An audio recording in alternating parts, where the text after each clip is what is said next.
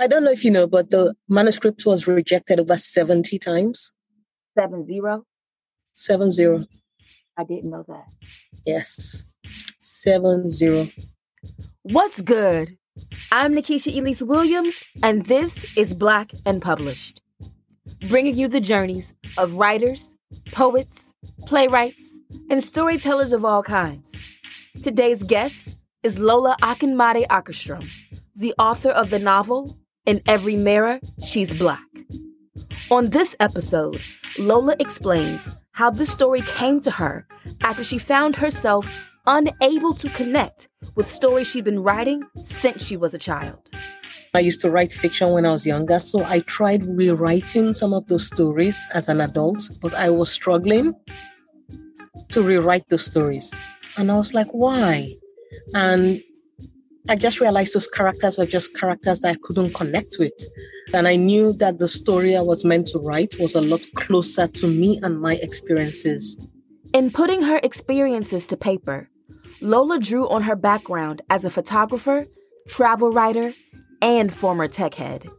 She unpacks why it was so important for her to show that Black women are not a monolith, how holding empathy for others can help us embrace difference, and what she learned through rejection about her own grit and gumption.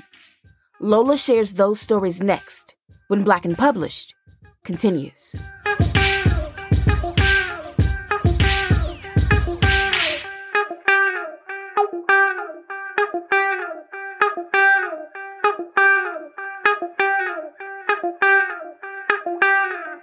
When did you know that you were a writer? I've always loved writing, but I think it actually started when I was 12 or 13, that I knew I was always going to be a writer in some form, because I grew up in Lagos, Nigeria, and I went to boarding school, and I used to write a lot of short fiction stories, and I used to have a sign-out sheet. So I was running my own little library in my boarding room, where my friends were checking in and out the notebooks I filled up with stories. I knew then that, you know, I would always be a writer in some form. I just didn't know I was going to kind of manifest itself in the future. Okay. So I always hear African children always say that there are only three careers that are acceptable: doctor, lawyer, engineer. So exactly. How did writing and deciding to pursue that as a child, and you're checking out stories from your boarding school room, how did that go over with your family? They said, yeah, I'm going to be a writer. Exactly. I did not start out as a writer because I am African. So when I moved to the US at 15, I actually went to school for information systems and geography. So writing was nuts. An option for me. Like, my background was in tech, and it wasn't until 2009 that I fully kind of jumped into the more creative 100% writer, photographer, you know, storyteller. Yeah, I saw in your bio that you are a photographer for National Geographic. So I'm like, how did you make the jump from tech systems analyst, Geographic Tech, into I'm going to take pictures for National Geographic? Well, I mean, I've always been a creative person, and I call myself a visual storyteller, right? So even before I got into photography, I used to be an oil painter. So that was kind of how I got into photography. I traveled, I took pictures so I could come back and paint them. You know, that was actually how I got into it. And then slowly I moved away from the painting to kind of explore photography more. And you have two travel books before the novel, correct? The first one, which is Dew Not, is kind of a collection of stories spanning over 20 years of travel. So I'm dating myself now, you know, sharing those because it's really important to see what it's like to travel through the eyes of an African, you know, as a Black travel writer as well. We need those stories. We need to diversify the storyteller. So that's that first book. And then the second book is called Lagom, The Swedish Secret of Living Well. Is doing Lagom, I hope I said that right, was that when you got the first impetus for these characters and every Mirror, She's Black, because you mentioned all of your travels, and then in the novel, one of your characters has done a lot of traveling. and has all of that backstory. I mean, the Lagom book shows that I do have deep knowledge about the culture. You know, I've been here many years. I speak the language. I'm married into the culture. So showing that and understanding and digging deeper and looking at things that people take for granted, you know, sometimes it takes an outside view to see something sometimes deeper. So I needed to write that book so that it also strengthened me writing In Every Mirror, She's Black, because I know kind of what I'm talking about, you know, culturally, lifestyle, different situations. But the idea for In Every Mirror, She's Black actually didn't come from writing the first book. It was actually, I told you, you know, I used to write fiction when I was younger. So I tried rewriting some of those stories as an adult, but I was struggling to rewrite those stories. And I was like, why? And I just realized those characters were just characters that I couldn't connect with. As a child, you have a kind of a wider fantasy. So you just create people and characters that at that age are plausible. But as an adult, I just couldn't create. And I knew that the story I was meant to write was a lot closer to me and my experiences. And so that was the minute I got that idea, then I was like, that's it. I've traveled the world. I know a lot about different cultures. I know a lot about Swedish culture. I am a Black woman in Sweden, so I have lots of experiences. And I know a lot of Black women across the range, from refugees to those, you know, more privileged.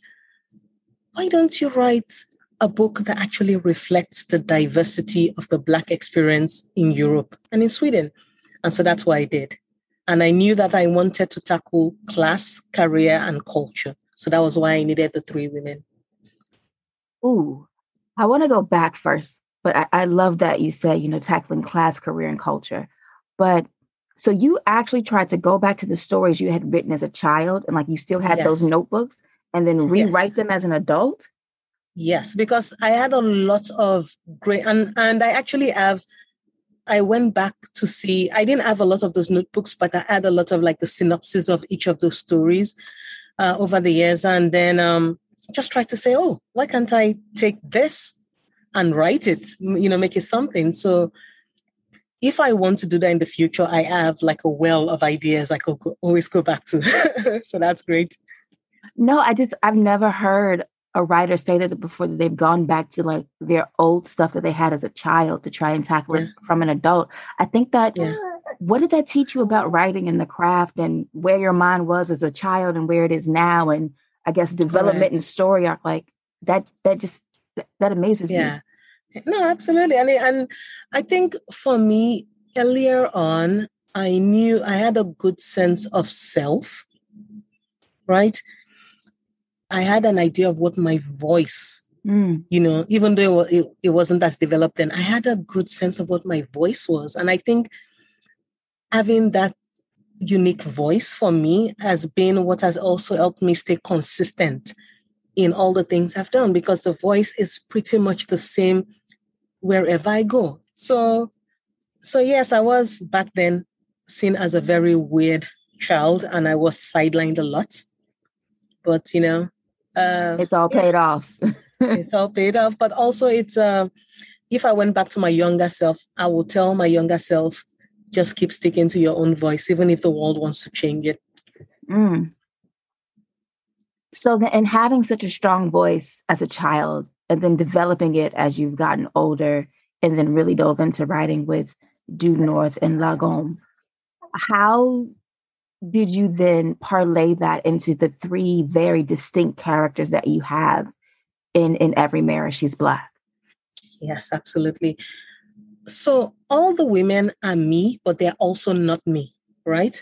So I wanted to show, first of all, the diversity of the Black experience, but I also wanted to show these women as individuals and give them space to make mistakes.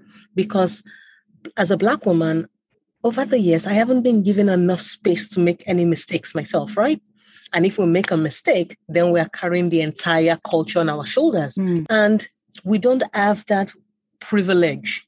Society doesn't want to give it to us. So I wanted in this book to give the women the privilege to be able to you know, to make mistakes and to really, you know, humanize them so deeply. A lot of these women, we don't have the same values, right? But at the same time, it's them.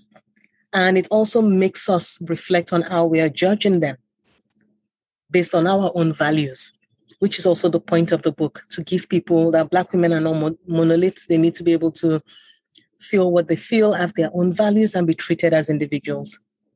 So then was it your intention in showing that Black women aren't monoliths to also make them all immigrants? Because Brittany is Jamaican, Kemi is African, and Muna is Kemi is Nigerian and Muna is Somali.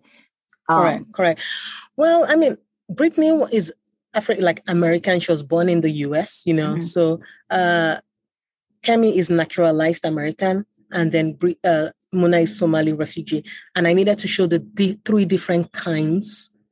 And there's many profiles, but just wanted to show three profiles where one is an American, mm-hmm. Black American, you know, one is kind of naturalized, so moved from somewhere else, were naturalized, and then the other had to run, you know, flee from our own. So I needed to create very different women, but also not have any of them carry the weight of their cultures on their shoulders. So that if Muna makes a mistake, it doesn't reflect on an entire community, or if Brittany makes a mistake, it doesn't reflect on an entire community. So then with that said, what was your publishing journey like with this about, you know, getting an agent to represent it and shopping at the publishing house? Like, how did that go for you with such a unique book? Yes. I don't know if you know, but the manuscript was rejected over 70 times. 70? 70. I didn't know that. Yes. 70, this manuscript. Even a friend of mine said she did not know there were that many publishing houses and imprints. She was just joking about it. Because you read the book, right? Many of the publishers, first of all, they said, and they rejected it with high praise, right? With high praise, they said, well, a lot of the literary imprint said, well, it's a bit too commercial for us, so we can't publish it. The commercial said, well, it's a little too literary for us, we can't publish it. Well, it centers 3 Black women, and we're not sure if the audiences will connect, you know, with these women, centering them on a mainstream kind of level, you know, in a country that's just... I hate that excuse so much. I'm sorry. I know, right? I know. It physically makes me angry. Yeah. Okay, so you can imagine, I was in this process 70. It was rough. And my agent, she's one of the best in the business. She was stumped, and then she fully saw just the gatekeeping, just how thick that gatekeeping layer was, until Sourcebooks kind of heard my voice. And the way Sourcebooks came about was, the initial place we pitched it to Sourcebooks, the editor, Krista, loved it so much, but couldn't publish it at her own imprint. So she took it to another colleague to go champion this book, to say, please read this book. Read this book. If you love it, let's do it together. So both of them actually bought together Cole, because she really championed. You know, she went to Erin, who is my other editor. So once we went through the editorial process, it just great, you know, God works in mysterious ways, right? Amen. Because once the book got out in terms of the early reads, then we just started getting these amazing authors to read it and blurb it. Taylor Jenkins Reid, Imbulombe, Nicole, you know, Dennis Burn, just many of them just come in. And so it was like, why the gatekeepers? And I always say, you know, that the gatekeepers are not giving their audiences credit as well, because now they are saying we need to spoon feed you because you cannot handle some kinds of stories, you know. So you as the audience should be offended, actually, you know, they're insulting your intelligence. So that was kind of the journey. So now fast forward, we have 4 different publishers, just signed a German deal. We've got film TV interest, and I'm just grateful. And this is just the beginning of the journey for this book, you know. So, but yeah, don't be humble about that. So you got to say, don't be humble about that. You have 4 publishers. You just signed a German deal, and there is film and TV interest after it was rejected 70 times. 70. That Oh my gosh. I'm glad that you shared that story, because in receiving all that rejection, you were still persistent. But how did that make you rethink your story or revise your story or just continue pushing forward with what you had? I kept pushing it because it was a story that needed to be told. Because I'm a Black woman in Sweden, right? I'm living this almost every day. These are people I also kind of lots of different women of color, Black women, they have different experiences, you know, and our voices are valid as well. And when I started getting those rejections, I started realizing, they're trying to silence the stories. They're trying to make our stories invincible. And all that thought got validated when a Swedish publisher reached out. They were interested, but they said, well, they want me to cut out scenes from Muna's section and tone down Muna's section. And that was when I was like, no. So in essence, erase somebody that's already invincible. Just erase their story because their life makes you uncomfortable. I can't do that. So I had to, so I kept driving. And then also just having grit, because that process of rejection already toughened me. But I imagine if I got after the 40th rejection, and then I think about other amazing writers, amazing talented authors who maybe after their 30th rejection just quit and say, you know what, maybe this is not for me. Then imagine all the voices, all the stories we missed out on, right? All right.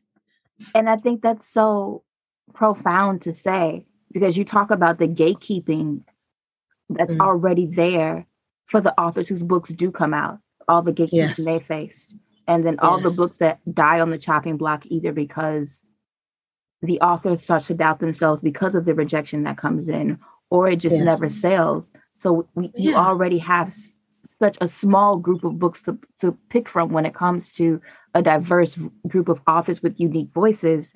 And that's not even really what could come, because so many don't even make it that far. Exactly. And then think about it. All the books that have been sweeping the awards or been shortlisted and longlisted, many of them are writers of color, Black writers. And then people are like, wow, what's going on? Is there a revolution of Black writers? No, you should be pissed at the industry for keeping out the voices out of the industry for so long, right? These amazing authors that imagine how many over the years that the industry has kept out because, letting them in, they'll sweep all the awards, So. It was a New York Times article last year that discussed that, there's still a diverse books problem, even though when you see the awards and the list come out, they're full of diversity. Don't let the number of Black and brown faces who are sweeping the awards year after year after year after year fool you, because they're winning, but it's not enough of them. It still needs to be so many more. So I think about Robert Jones Jr., who's shortlisted now for the National Book Award. I interviewed him for season one, and it's just how long and how much struggle he had to go through to get to his debut novel, for it to get to this point, and the success that it's having now. Yeah, no, absolutely. And they're not just that; just diversifying the diverse stories themselves, right? So it doesn't have to be kind of a template diverse story, a story that a Black author writes. And that was also what contributed to the rejections, because I am an African writer in the diaspora. Mm-hmm. They're expecting me to write a certain way already. Mm. And with this book, I was like, no, I'm not going to do that. In fact, I started writing it a certain way, and then I switched. And I said, you know what? I'm going to write what I want to write, the way I want to write it, so that when I'm done, people remember the women, not my exquisite prose. They remember the lives of the women. That's what I want you to take away from the book. And did they want you to write Americana, another Americana?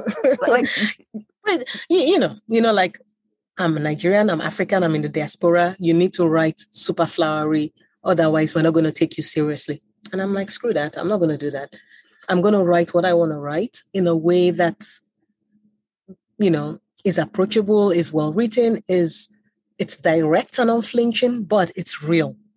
It is real, you know, and so that also opens up the space so that people can feel like, you know what, I want to write more, you know, blended fiction, you know, in the, you know, I want to write something else that doesn't feel like this is what I need to write as a Black writer or as an African writer to be taken seriously. Okay. And I did see in the notes that you don't want to talk about your personal life, but I do have to ask, how did you get to come to live in Sweden? That just seems like of all the countries in the world, because you could be a travel writer anyway, anywhere. Yes. Well, I mean, I am married to a Swede. That's why, you know, but that is also why. And I love that you say that of all the places in the world, why Sweden, right? That's also why I created Yoni as a character, because Black women generally do not move to the Nordics for no reason. So it's something has to bring us. And that was why I had to make the story real and believable. I had to create him as a character because that's what's going to bring at least Kemi and Brittany over. Okay. Let's do a reading before we really dive into the book and talking about some more from there. All right, Black and Published family, it's time for the reading. And here's a quick note about In Every Mirror, She's Black. The novel explores the experiences of the main characters, Kemi, Brittany, and Muna, three very different Black women who live in Sweden, and the stories of how they got there and how they might leave. Here's Lola. Okay, absolutely. So I will start with Kemi at the office where a boss comes in, Connor, to say, hey, we're going to celebrate you. You know, and then kind of just read a bit of that, all right? Seriously, how do you do it, girl? Connor's Boston Irish accent cut through our concentration like a grating radio frequency. You are one remarkable woman. She didn't look up at him. Whenever Connor launched into full urban speak, Kemi averted her eyes to spare his dignity. She had been reviewing the latest brand layouts an advertising agency had sent over. With eyebrows furrowed and forehead resting on her fingers, she scanned the copy, cringing at language that showed a single point of view had been responsible for the global campaign meant to cut across diverse views. She was still mad at Connor for insisting she review it once more, even though she'd been adamant it was a waste of time. It simply waved her out of his office, saying if anyone could bake brownies out of shit, it was Kemi.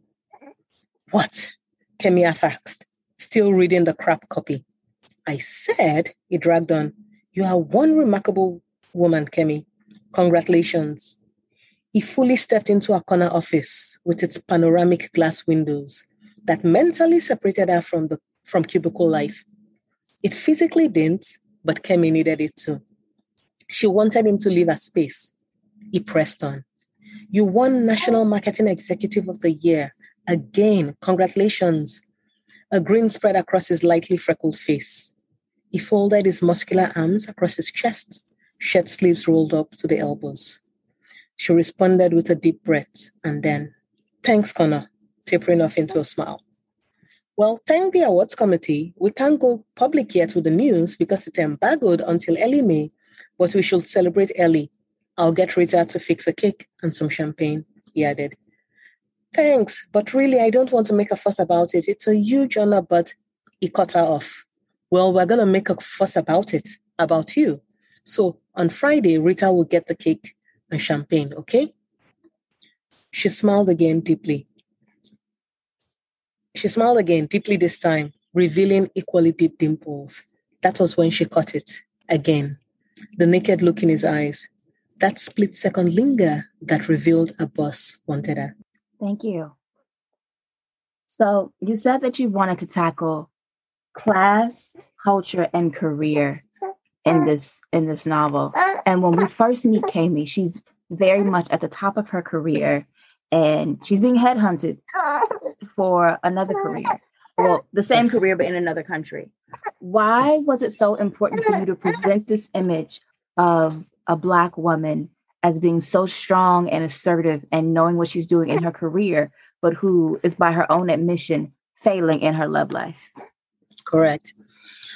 It was really super important because one of the kind of messages we get in society as women is, yes, we're strong, we're independent, we don't need anybody, we can do it all on our own, whatever, which makes women that do want a partner feel like they are somehow selling out because they say, you know what, I'm lonely, I need a man. And so for me, it was really important for me to show that it was okay for Kemi to feel like she needed a partner, right? And not always feel like, I don't need anybody, I can do it all. I'm this kind of strong Black woman, you know, that can go it all. So for me, I wanted to show that vulnerable side. She wanted to be taken care of emotionally. She wanted to have someone to have a partner, like, you know, to have a partner. So for me, it was super important to show that it was okay for her to want that. And that doesn't make her less of a strong, powerful career woman. Then was it intentional to create the character Brittany as almost like her exact opposite? Yes. It was important to create Brittany because Brittany's story is also valid. Brittany is also valid. She's, you know, she's allowed to want what she wants, even if you may not share the same values, right? She's allowed to be who she is. And there is a scene where Kemi is rude to Brittany. And at that moment, people take Brittany's side, even though Kemi was trying to say, like, I work so hard, I struggle, I do all this, I, you know, and in essence, you are just using your beauty to get along and you get everything for free. In that moment, the reader actually feels for Brittany, even though Kemi was trying to show that I'm the one you should be feeling bad for. Mm-hmm. So there was a lot of nuance, there was a lot of thought going into the way I created the characters and their relationships as well. And I also wanted to create those two to show that just because you're Black women, you don't have to be friends because you may have different values, different experiences, different backgrounds. So I wanted to put that in the book as well, you know, that again, giving the women space to just be themselves. And that seemed like a very difficult fact for Muna to understand, that just because these people are around you or they look like you or they share a similar experience as you do, especially being as a refugee, that you all aren't automatically going to be friends or sisters. Yes. Yeah. And I'm glad you brought that and you caught that thread as well, because that was also showing that just because she's Black and they're all the same doesn't mean they want the same thing, they, you know, or they are looking for the same thing as well. Again, giving all the Black women agency to just be themselves, to want what they want, be, you know. Yeah. Yeah. And I think it's Muna who says on page 147, after she has had a run-in with Kemi at the office, she says, you know, who could she fully trust that wouldn't see her as someone to be talked about behind closed doors? And so I thought that was interesting coming from her, because it speaks to both the immigrant experience and the Black experience in another place. Yes. And so I guess in channeling some of your own experience in that way, how does it feel when you are both? Both an immigrant and both a Black woman? Yeah. Yes. And I think Godwin, a guy in the book, kind of says it best, right? That in America, at least you're fighting your enemy in daylight, like in the limelight, right? Where in Europe, it's a lot more quiet, right? People will leave you alone, but all the talking is done behind the closed doors, you know, which is almost feels more insidious, right? Because you don't know the atmosphere you're walking into. You feel like, oh, it's welcoming, it's this, but the minute the doors close, busting into native language, and that's it, you know. And of course, these are issues that happen in all parts of the world, but it also happens a lot here. And so I think it was important to show that, because that happens a lot in Sweden. You know, it is a great country, but it's also the most open society run by the most private people, you know, so. Yeah, you mentioned that a bunch of times with Kemi and with Brittany about how everyone around them is speaking Swedish and they don't understand the language, or they're barely understanding the language, only able to pick out a few words here and there, and how isolating that could be.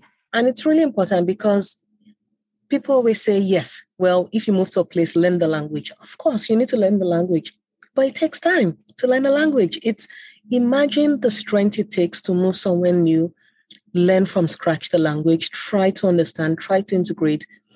And then it's always people like, well, I mean, just learn it and then you understand what we're saying. It's a very dismissive thing of all the effort you're already putting in to learn the language. It's not easy. So I really wanted to do it that way. In Brittany's chapters, I wasn't really translating the Swedish because she did not understand anything until maybe towards the end, because it's all written in the view of the women. So when I translate the Swedish, it's because the person understands. So it's Muna understands it. So I'm translating for the reader because Muna is the one understanding it. I guess I keep coming back to Muna. Page 217, she says, belonging and acceptance were curious siblings indeed. Muna often thought these feelings made men grovel. One could try to belong for decades without ever fully being accepted. I'm like, this applies to so much more than men. Yes. And yes. I think it speaks to the entire arc of the book. They're all missing that it could be so much more than what they have. Yes, yes. Yeah, no, absolutely. And that is also one of my favorite lines from the book, because, and I look at it for people that have moved into new cultures that do everything they can to try and integrate in. And there's a difference between assimilation and integrating, right? Mm. You can integrate without fully assimilating and dropping your own background, your own culture, because it's valid. Because in essence, you are saying, I have to kill a part of me just to be accepted by another society. And that doesn't make sense to me anyway. That's something I could never do. So, but there are a lot of people that do that because they feel like ultimate acceptance, you know, within this new culture is the goal, because they need to make them feel equal. But no. You'll never, ever be equal, you know? And so that was why it was important for me to write kind of those thoughts out in the book. And I think because there were sexy parts and there were serious parts, and then you touch on serious issues, like as with the refugees and the stories that happened there very early on. And even with like the state of mind that the characters are in. And then even though it's not explicitly said in the book, Yoni has a condition as well, yes, that you pick up on very, very early on. And so I think in touching so many issues, you give a greater sense of what real life is like. Like it's not just, yes, one thing. It's many, many, many different things, no matter, yes, who you are, where you come from. Yes, no, absolutely. And that was, they always say, like, if you're a debut novelist, you want to kind of tackle everything at once. But for me, it makes sense. Life is complex. Life is messy. I can't talk about sexism without talking about racism, it's all together, you know, and I wanted to write it in a very organic way.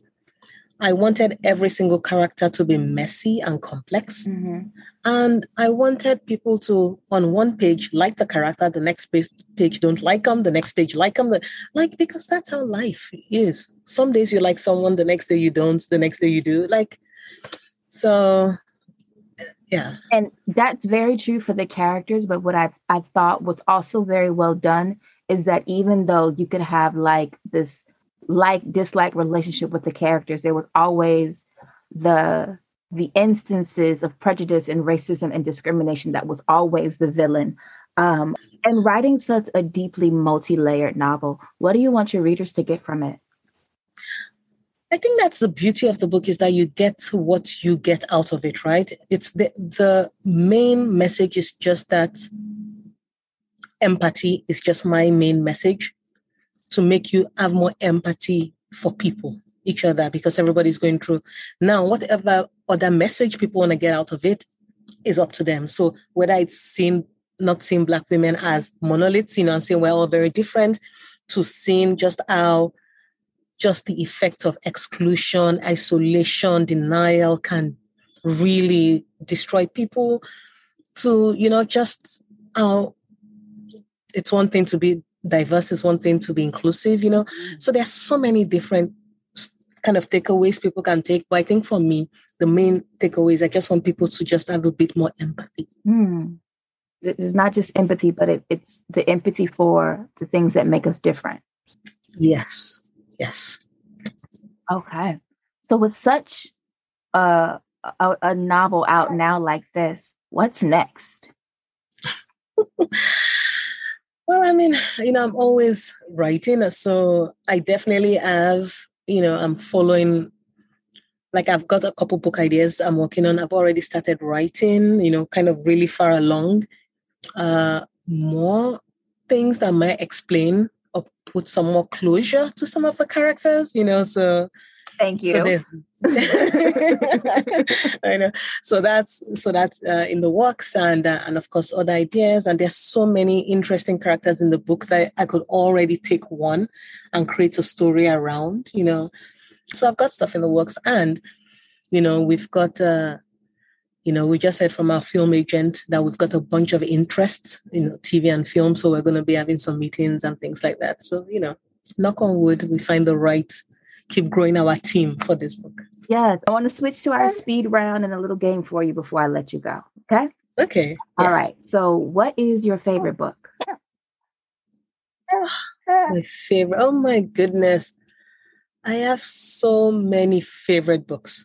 Can I just say my favorite book that I just read recently? Yeah. I just finished not too long ago, Wahala, mm-hmm. which is coming out next year by Nikki May, 2022. Oh my God, 2022. It's flying. So that's a great book. But I have so many books I really enjoy. Do you know? I mean, picking a favorite is just like, oh my God, I'm on the spot. You know, you know. So, who is your favorite author? It's a controversial one, but I think it was when I was younger writing fiction, I connected with D.H. Lawrence's work. And he's a very controversial author back then because, I mean, he's the one that's behind Lady Chatterley's Lover and lots of those kind of books. But it was more the way he was writing. He had a drama to the way he wrote that kind of I really enjoyed. Mm. But, I mean, there's so many I love, like Toni Morrison. You know, like, I love Chimamanda as well. There's so many people, you know. But, yeah. So. What is your favorite song? My favorite song is Mysterious Ways by U2. Mm. That song, when that song comes on, wherever I am, I just, like spirits gets flows through my body because there's a lyric that said, God moves in mysterious ways. You know, she moves in mysterious ways. My name, my full name is Honora Lola Oluwa, which is God moves in mysterious ways. God's ways are wonderful, right? Mm-hmm. God's ways are mysterious. That's my full name in Yoruba. So when that song, the minute I found that song and I heard it for the first time and I heard that line, just a soul connection. So that is my song, U2's Mysterious Ways. You are a travel writer, so you've traveled the world. If money were no option, where would you go and what would you do? If money were no option, I would just go 2 years to the South Pacific, just island up for 2 years, Tonga, Samoa, Fiji, just everywhere there in the South Pacific and just live there, enjoy the culture, learn the cultures, different cultures, and just do that for 2 years, just island up in. What brings you joy? When my kids say, Mama, you know, when they call me Mom, you know, and they just come and say, hey, Mama, you know. And my son, he usually says it in like a little... I call it like a little horror movie kid. Hi, Mommy. You know, but those just hearing them say that just brings me joy. My son does that too. Maybe it's a boy thing. He might just come, hi, Mommy. You're like, okay. I'm being weird. Yeah. And what brings you peace? In being in any space where I don't have to explain my existence. Right? So it could be with friends, it could be in a situation, it could even be parties, it could be loud, it could be quiet, but as long as I can just be fully without having to explain why I'm there, that brings me peace. All right. And now I have a little game for you. It's called Rewriting the Classics. What's the one book you wish you would have written? I would say like American, actually.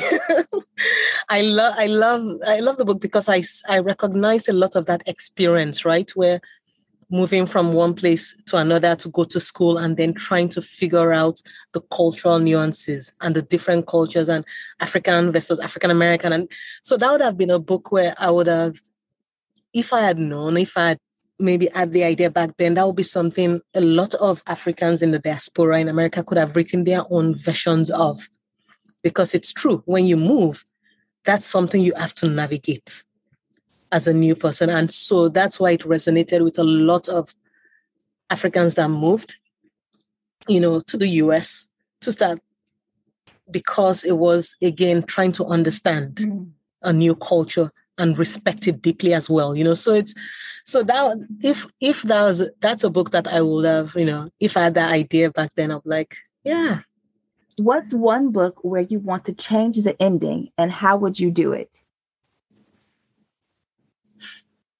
Book I want to change the ending. I don't know. I mean, there's so many books that I've read recently that have been by amazing authors, but then get to the end and I'm like, it cannot end this way, you know. So I don't know. I'm not going to mention any books, you know. I won't want to change anybody's, because the authors have their inspiration, how they wanted their stories to be told. So I won't want to kind of go and change, you know, their own endings, you know. I know people with my own book, they wanted me to have changed my own ending. I'm like, no. So. All right. So then my last question for Rewriting the Classics, and because you've been so gracious, I'm not sure you're going to answer it, but I'm going to ask, what's one book that you think is overrated and why? I am not going to say nothing. My mouth is shut on that question. Okay. So then my final question for you today is, when you are no longer here and among the ancestors, what do you want people to write about the legacy of work and words that you've left behind? Wow, that's strong. That's powerful. That she tried to bring us closer together to understand each other better. That would be it. That she did everything she could through her words, through her photography, through the work she did, through her purpose, which is fostering cultural connection. She tried as much as she could to bring us closer together so we understand and see ourselves reflected in each other. Thank you, Lola. That was beautiful. Thank you so much. Thank you for having me. Big thank you to Lola Akinmade Akeström for being here today on Black and Published. Make sure you check out Lola's novel, In Every Mirror, She's Black, out now from Sourcebooks Landmark. And if you're not following Lola, follow her on the socials. She's at Lola Akinmade on Twitter and Instagram. That's our show for the week. If you like this episode and want more Black and Published, head to our Instagram page. It's at Black and Published, and that's BLK and Published. There, I've posted a bonus clip from my interview with Lola about the resource she shared with the world to show her rejections over 10 years and how that toughened her up for the gatekeeping against her novel. Make sure you check it out and let me know what you think in the comments. I'll holler at y'all next week when our guest will be Adiba Nelson, author of the motherhood memoir, Ain't That a Mother? Until next time, peace.